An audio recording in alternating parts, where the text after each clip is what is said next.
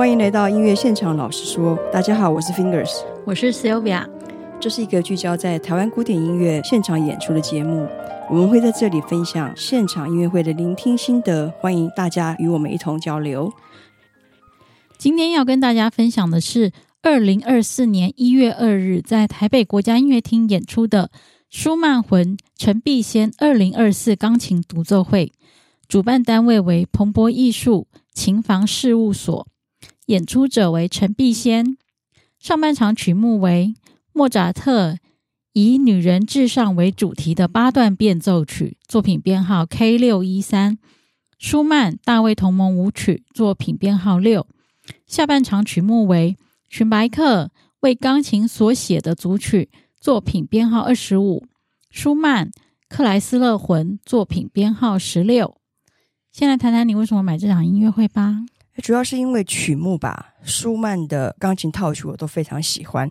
再加上最近呢，我开始练了舒曼的克莱斯勒魂，呃，所以我就很想听听看必先大师的诠释。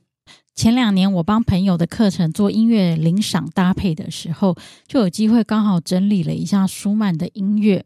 那因为那一次的机会，我其实发现，哎，原来舒曼的音乐像克莱斯勒魂、大卫同盟舞曲这些作品，其实真的是超级好听的。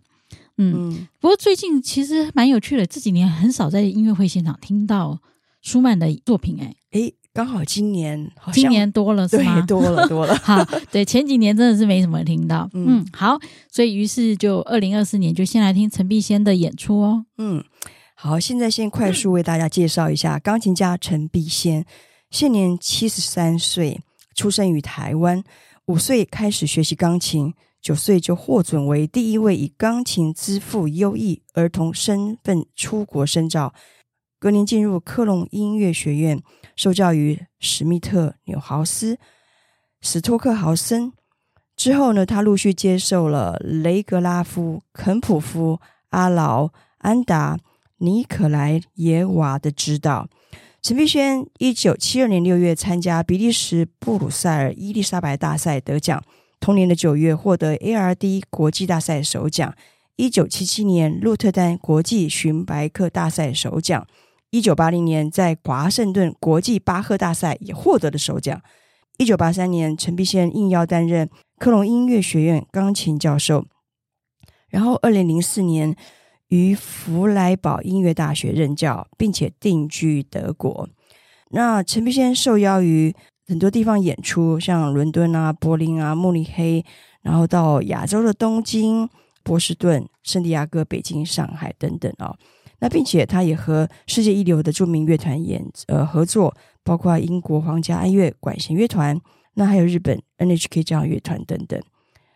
最重要的还有一个另外一个经历是在他跟布列兹、史托克豪森、库塔克、卡特。等作曲家的频繁合作之下，陈必先对当代作品产生浓厚的兴趣，所以他跟现代的许多作曲家呢合作拍摄纪录片，包括由法国庞毕杜声学暨音乐研究协调学会 （IRCAM） 所拍摄布列兹符号首演的准备过程。然后还有在纪录片《黑与白》中演奏卡特钢琴大键琴与两个室内乐团的双协奏曲。那 还有 ART 于二零一四年在奇美博物馆的协助之下制作了纪录片《稻田里的音符》，也提及陈必先对台湾音乐扮演的先锋角色。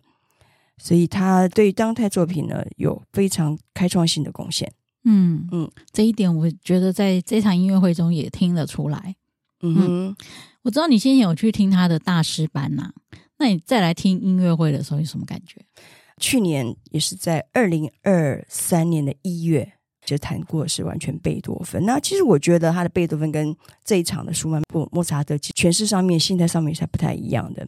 那除了这个之外，我们都听过很多陈平老师的人生故事啊。那所以。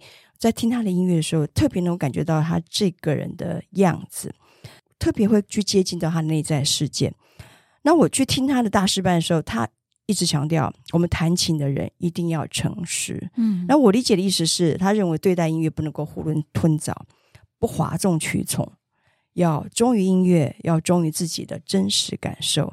所以这场音乐会给我的感觉就是诚实的感觉，非常非常的陈必先。不论是他的莫扎特还是舒曼，都充满了必先老师那种饱受风霜，但是仍旧坚持不懈、不屈不挠的精神。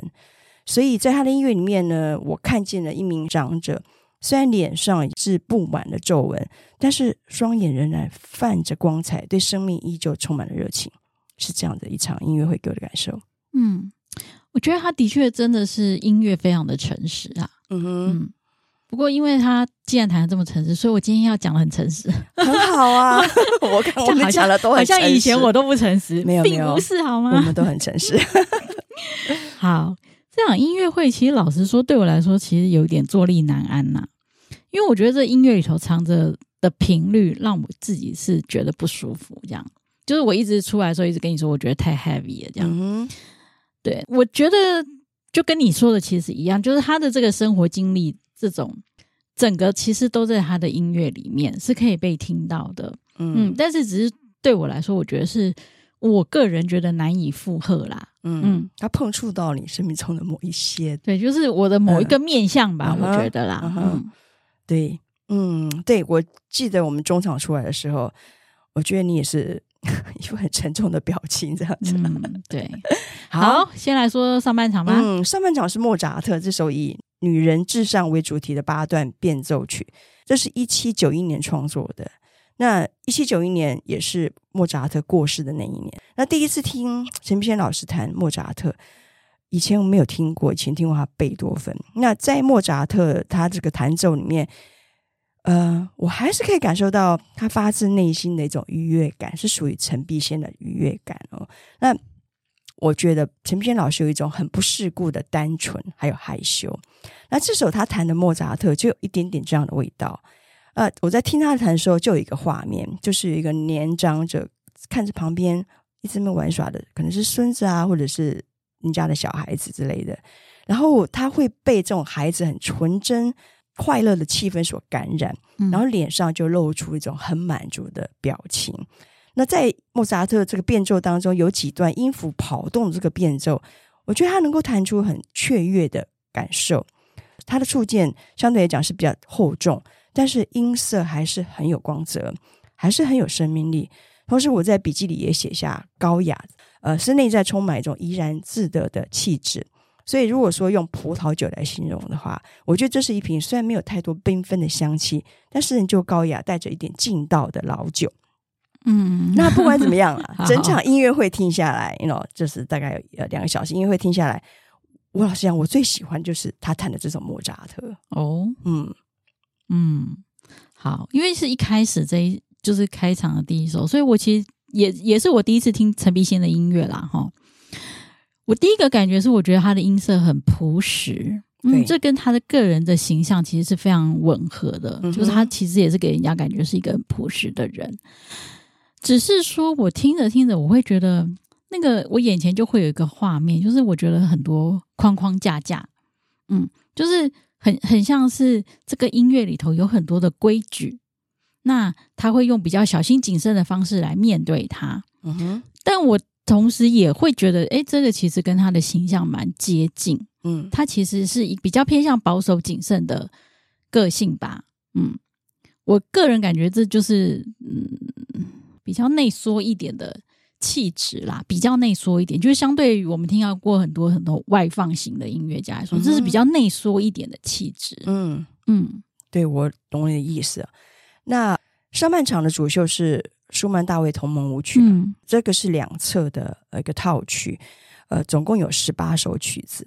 那舒曼我们都知道，他写了很多很受欢迎的套曲啊，这中间有许多大大小小的不同个性的曲子来组成。我们很熟悉的，比如说是儿时情景、狂欢节、嗯，蝴蝶，那还有在职场会听到大卫同盟、克莱斯勒魂。那说到舒曼，大家都会想到他的缪斯克拉拉舒曼。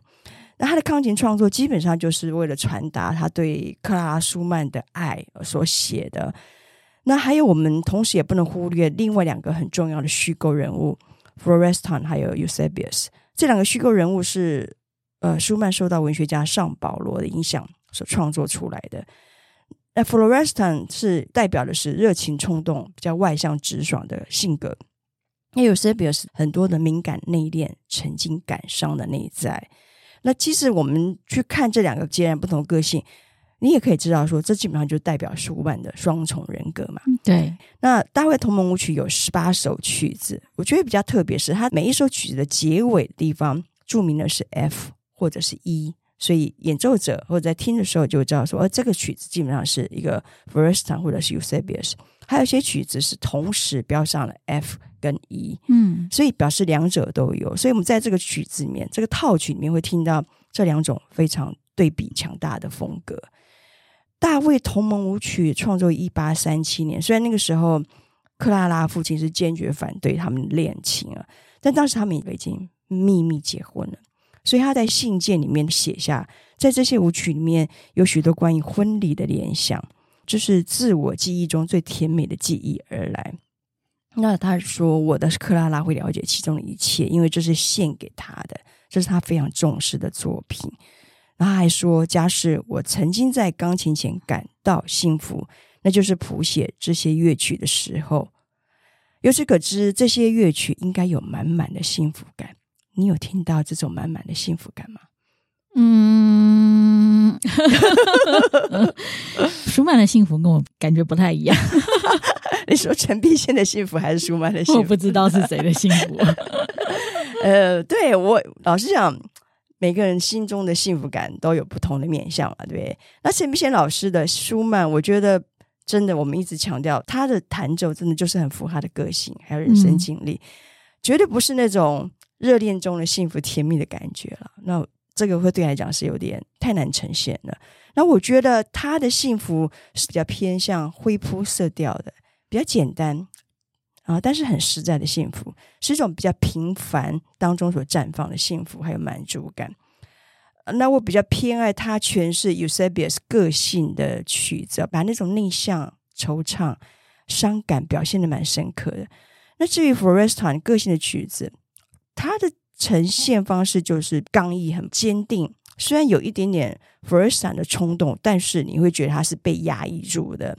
那舒曼乐曲里面有很多很多的切分音，这是我觉得舒曼乐曲很有意思的地方。是、嗯、对，那重音会放在一些比较呃不规则的地方，会它、哦、会放在比如说弱拍的地方，就有一种很不安的那种性格、不安的律动产生。嗯、那陈璧先老师他非常强调，他把这些重音基本上弹的还蛮重的。呃，有些乐段我会觉得似乎会影响到音乐的流畅度，因为舒曼这些重音有些时候不见得就是要重，它可能是一种强调。因为我觉得陈明先在弹的时候是比较强调这些重音啊。不过这样子的方式也让他的音乐有一种更朴实、一种不修饰的风格，其实就是很陈碧先啦。嗯，嗯我也觉得他比较适合，就是那些偏向比较内向。内省型的那那几个曲子，嗯、其实那个真的弹起来就跟他的个人气质真的是很贴合啦。对，但是如果是比较偏向这种佛伦斯坦这种比较外放或者是比较狂热一点的性质，我觉得我听起来就会觉得有一点点燥气，就是那种那种活泼感比较像是，嗯，身上有其实有一点点是有压力有包袱，但是。嗯，因为要活泼，所以我就只好勉为其难活泼一下，这样 会有一种那种 哎跳不起来的感觉，这样没办法放开很多的东西啦。嗯，嗯，但我觉得这的确也是跟他的个性、他的生活经历其实是很有关联性吧。对对，所以如果用天气来形容的话，我就会觉得他在弹大卫同盟舞曲的时候，我会觉得这两个。其实理论上应该是比较极端一点的这两个性格上，嗯，在陈碧仙的弹奏里，我觉得就比较像是阴天跟多云的差别，不就是前一阵子台北的天气嘛？到底跟阴天跟多云到底有什么不一样？就是没有太阳啊，嗯，没有光跟热，然后就是嗯，少了一点这种生气啦，就是这种生气勃勃的这种生气感。我觉得在那个面相上。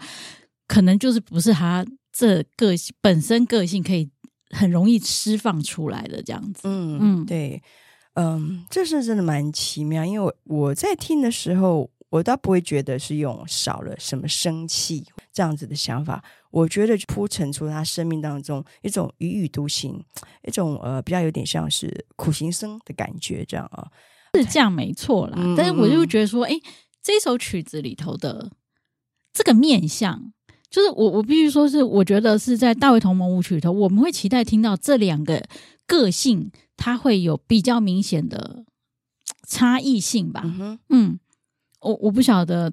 我大家会不会这样想？但是因为我我自己对舒曼的音乐，我会我会有这样子的期待，就是他在这个狂热的部分，其实是很很不受拘束的的展现。嗯、其实，在舒曼的各个套曲里头，只要呈现到这种比较狂热型的地方，老实说，我觉得都很有这种很有很有把人带带往飞，会想飞起来，然后。嗯。往这种很超级幻想式的世界里头迈进的这种能量，嗯，可是我会觉得在陈碧仙里头就是少了一点这种义无反顾前往这种动力，嗯，嗯。就是就是没有笑诶的感觉啦，你就不会有。你讲到这，我突然想，我知道我我们应该让陈必先老师在演奏之前，先来喝一下威士忌，他一定不愿意的，他一定不愿意的，绝对不会愿意的，嗯。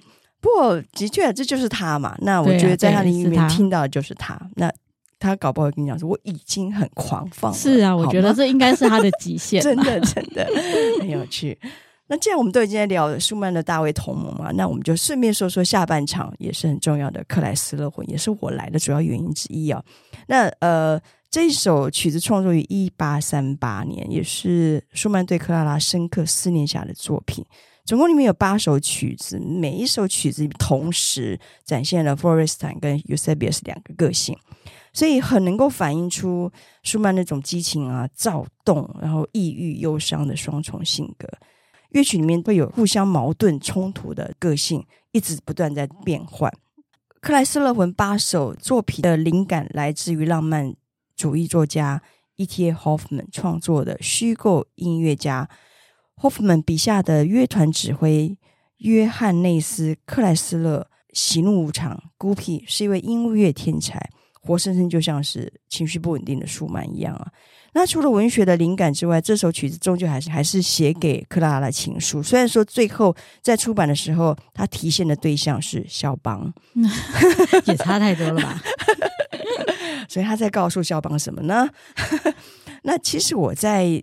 听陈必先弹这个克莱斯勒魂，还因为我最近自己也在弹这个曲子，我突然有一个感觉，就是其实存在舒曼里面，呃，Florestan 还有 Eusebius 这两者极端的性格，其实也都同时存在每个人身上，对啊，只是显现的程度多寡，对不对？没错。然后还有些可能是被隐藏了多少程度不一样而已。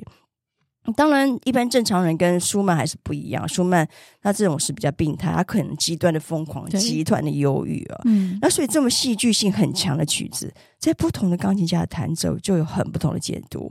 那我之前听过蛮多钢琴家，男生女生，年长的或者年纪比较轻的美钢琴家呢，在他们诠释的时候，也都是在呈现自己内在的 Florestan 还有 Eusebius。那回到陈平老师的弹奏，他的 Florestan 性格的曲子。就比较严肃紧绷，呃，那种气息是让你觉得比较有压力感的，但是是一种不论你遇上了什么困难重重，他绝对不会放弃的勇者。而他弹奏的 Eusebius，我觉得比较充满那种哲思还有反省，在告诉我，即便生命并不容易，但是要相信，只要用心去感受，你就会感受到希望的。所以我的感觉，陈必先老师他在弹奏的 Florestan 这个个性，代表的是一种勇气，而 Eusebius 代表的是一种相信。不管是勇气还是相信啊，其实我觉得都距离舒曼的 Florestan 还有 Eusebius，嗯，好像有一段距离这样子。对，这两你刚讲的这两个词，应该在舒曼身上都有点难显现，真的。那我知道。陈必先老师真的不太喜欢讲他人生所经历过的一些苦哦，真的很苦。但是，就是会在他的琴声里面，还是会透露他一路以来的辛苦。但是，也是会透露出在辛苦当中，他不断不断去追求音乐，还有在音乐这种热爱。嗯，八首乐曲里面，我最喜欢他弹的第二首。那种第二首是非常内向而且不太快的乐曲。也是最长的一首，大概有七八分钟长。这个曲子有三段对比非常鲜明的部分，就形成了一个轮旋曲，或者我们讲 A B A C A 这样子曲式。那第一段是如歌的行板，那他的琴声的确是情感非常真挚啊，非常感人。那第二段是间奏曲，热情冲动；第三段又是另外一个间奏曲，这个间奏曲就比较情绪是澎湃、饱满、高昂。那中间跟尾声就回到安静沉思的主段落。大概就长这个样子。那这两个间奏曲，我觉得陈必先老师的触键实在有点太厚重，所以听起来蛮沉重的。所以当他又回到了歌唱班的主段落的时候，呃，瞬间感觉非常的舒坦，要松了一口气的这样。嗯嗯，我真的也有松一口气的感觉。呃，好，没关系。那我们来听听看第六首啊，第六首我觉得他弹的非常美了，弹出一种很恬静淡泊的心境。我就想起苏东坡写的一首词，他说：“回首向来萧瑟处，归去也无风雨也无晴。”这样，我我觉得第六首真的是蛮好听的，因为他那个淡然感，人生经历过很多，但是你总是可以用比较比较淡的方式来看他。嗯哼，嗯，这个跟他真的是很像。对，所以这首真的是很漂亮。对，第八首是一首舞曲，舒曼在谱上的标示写快速而俏皮。我自己在弹这个曲子，我觉得这俏皮超级难表现，我也实在抓不太出来。舒曼在这里面为什么用俏皮来形容？我如果来形容，我会觉得俏皮当中有一点，有点像恶魔舞会里面那种这种诡异的感觉哦。嗯、左手是有很不对称的节奏，右手是在一直一直不断的推进，但左手的音还有重音都是很不规则的，所以。我真的觉得是要讲他是俏皮，是一个蛮怪异的感觉。那舒曼自己讲，他说这个标题只有德国人才懂，我觉得只有舒曼才懂吧。可以问一下德国人好了，对，这样问一下德国人。不过这首曲子我确实可以听到，是完全展现了舒曼错乱的这种精神状态。那陈必先老师的演奏呢？呃，就是很努力的、坚韧不拔去穿过这些考验，所以他张狂不起来。就像是他背负很多很多责任，那我不禁这样想着啦。嗯、你要能够去演奏这么狂乱的曲子，你本身就要一点狂乱的因子，才有办法去去掌握它，去 handle 这个曲子。嗯，嗯对啊，对啊，就是我觉得老师的演奏真的是太奋斗不懈、坚韧不拔。我觉得他很用力啦，真的很用。嗯我嗯，老实说，这个很用力，某种程度我会觉得蛮心疼的，因为太用力了。嗯、人生有必要过得这么用力吗？嗯哼，可能可能他真的是必须要这么用力才能走到今天这一步。对，所以以至于他的音乐里头都是这么用力的在弹。可是我会就是像你讲的，我觉得舒曼的音乐好像没有必要这么的用力。对，他一是一个笑诶、欸 那是浑然天成的东西。我自己在听的时候，就会觉得你可以 easy 一点，可以更轻松一点去处理它。我觉得这是生活态度的状态，没错。嗯嗯，对，尤其是我本人是身为那个玛雅十三月亮历里头的。自我调性是自我存在的白风人，你可以帮我看一下我的 玛雅月是什么样的人吗？容我容我待会帮你看一下。对，所以应该道白风风这种东西是没有固定性，我很不能理解为什么人生要过得这么用力。Uh huh. 就是可以老师可以 easy 一点，然后轻松一点，看淡，就是你已经可以看淡了，你可以再放轻松一点。对，舒曼的狂乱气质就可以比较有比较的那个气质出来。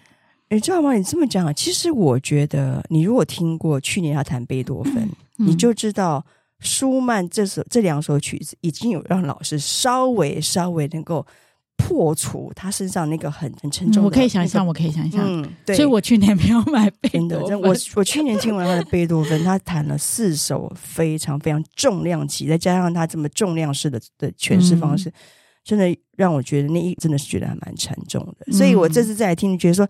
老师有点不一样了，嗯，确实是有点不一样，所以我可以感觉到，哎，舒曼慢慢有在放松，样子。有，而且我觉得他在舒曼当中，他似乎也比较可以去 enjoy 这种，我不需要这么认真，对，嗯，没错没错，对对，所以是一个好。事。所以从他的演奏让我有种感觉，就是弹奏克罗莱斯洛魂，就很像一面镜子，哎，他会映照出演奏者的内在。那这个诠释真的是少了极端的强烈的对比，所以是一个比较深沉晦涩的版本啊。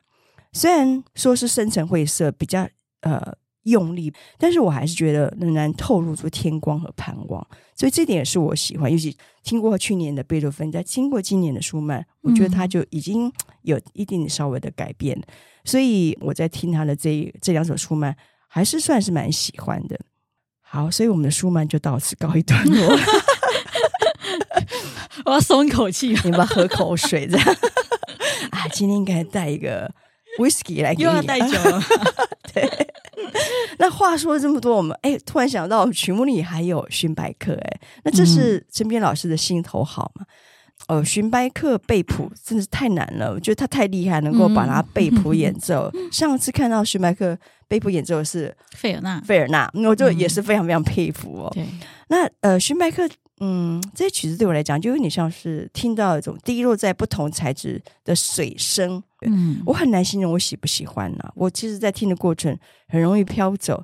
然后飘回来之后呢，又再次飘走，然后看、嗯、又眼角又看着陈明老师很认真的在弹奏，嗯，就觉得啊，这个曲子，嗯，他弹的很好，但是我就是很难进入这个情况，嗯，但我完全跟你不一样，这首曲子是我整场音乐会最进入情况的曲子，但我觉得最厉害的是他真的可以背谱弹荀白克，而且那个感觉是真的是他把荀白克内化成。他理解这个曲子，而且他在他的弹奏里头，我甚至可以听得到有某种音乐的流动性，嗯哼，而不纯粹只是音效性的东西。我甚至可以觉得它弹出了某种旋律感，嗯，所以其实这首曲子是我真的是最在里面的音乐哦，因为它是下半场的第一首嘛，对。那经历过上半场之后，我下半场听这首，我突然觉得说，哎，其实现代音乐是他的擅长的。我觉得现代音乐对陈碧仙老师来说，应该是一件很能突破框架的一条路。可以放下很多执着，因为这个东西没有，嗯，他有很多他可以想要的方式嘛，就没有他。我们比如说，我们太有想法的一些。呃，音乐应该要怎么样诠释？说舒曼就是大家听太多了，嗯、就会想说应该要怎么样，然后就会有比较的东西出来，落入某种窠臼。对，但荀白克就没有人可以比啊。嗯，荀白克再怎么弹，就就大家也也不会有比较的这件事情。真的，真的，你说了算。对，所以我倒觉得说，这是一个突破框架很好的一个方式。而且我当我想到这点的时候，我其实听他的荀白克的时候，我越听越有。欣慰感，就是我觉得听起来会觉得荀白克很有趣，嗯。嗯，这这件事情其实是让我觉得我好像找到某一条路跟他的音乐有一点共鸣的感觉，嗯，对，嗯，因为我其实舒曼我都觉得太太 heavy 太用力了，但除了荀白克以外，就是我就会觉得，哎，其他的地方我就会觉得说，嗯，老师真的有点太辛苦了啦，嗯，嗯，对。所以，我我觉得我音乐后，我一直跟你说，我觉得太 happy。其实某种程度上是我跟我自己讲啦，我觉得我想要放掉很多的框架，放掉很多的严肃，放掉很多的拘谨，然后让自己比较轻盈一点，让自己的这个灵魂可以比较轻盈一点，可以放松，可以飞翔啊，可以比较摆脱这种地球重力的感觉。这样，嗯，我也觉得是我自己，我从他身上看到的一个东西。诶，虽然音乐会虽然我不舒服，但我知道。不必然是他的关系，但是更多可能是因为我对我自己某部分不想看到的一部分，其实在他身上展现吧，大概就是这样。嗯，对，所以，嗯，所以老实说，虽然我不喜欢这个音乐会的感觉，我觉得是对我自己蛮好的一个辩证机会啦。就是我到底不喜欢我自己什么东西，可能就是我也觉得我自己某种程度太 heavy 了。我希望我自己更轻盈一点，放掉一些框架。嗯嗯，对，所以我觉得这是一个。蛮好的镜子吧？对啊，对啊，嗯、而且我觉得能够诚实去面对自己，就是一个成长的契机。嗯，那我在听这场音乐会，我有一个收获，就是我刚刚讲说，我现在也在练习克莱斯勒魂。嗯，那在听这场音乐会之前，呃，我从来没有想过，这是一首会泄露人的内在，每一首都会泄露啊？你怎么、uh,？Depends，真的 depends。对，没有错，每一首都泄露，但是这首这么的赤裸裸、赤裸裸，对，完全揭露演奏者性格。其实我以前没有想过这首曲子会是这样子的。嗯，那不过听完这场之后，我知道你要公开演奏这首曲子，其实是要很大的勇气。舒曼的乐曲很多时候是在最后的时候，他常常会要逼你再更多。再给更多，嗯，知道你可能你如果 hold 不住，你就是崩溃了，嗯，所以这个是我跟谈舒曼跟谈其他的拉曼乐派作曲家非常非常不一样的一点。你就说这里我应该想要慢慢慢慢要收起来，不是他要你冲到最后，而且冲到后来就是要发疯的感觉。嗯，所以这个我觉得是一个蛮蛮复杂的，而且非常充满挑战性的一个音乐。然后。我后来又不禁想到，如果能够透过弹奏这首曲子去更加认识自己，嗯，这是一个很棒的机会。对，还有，如果当别人去听我弹奏的时候，会看见什么样的我呢？或许这不是很重要，嗯，但是我觉得蛮好奇的啦。嗯，所以我觉得这个曲子弹起来，演奏的时候应该是很刺激的，不管是对自己还是对别人。好哦，我们就期待你演奏的那一天哦。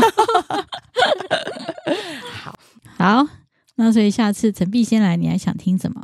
哎，舒伯特吧，因为他安可曲就是弹舒伯特，嗯嗯，弹的非常非常的美。对对对，没错。嗯、这这一场安可曲真的是最自由奔放的一首。嗯、对，好啦，希望陈碧先老师下次就弹舒伯特吧，你可以放轻松弹哦。舒伯特要很放轻松弹吗？不能吗？有些时候蛮难的。嗯，好，那就曲目选一下好了，选一些轻松一点的吧。没有，我觉得是心态啊，更放轻松就 OK。嗯，对，好，嗯，好。那想知道我们下次听什么，请 follow 脸书粉专音乐现场老师说，让我们在音乐厅共度最美的音乐飨宴。音乐现场老师说，我们下次见，下次见，拜拜，拜拜。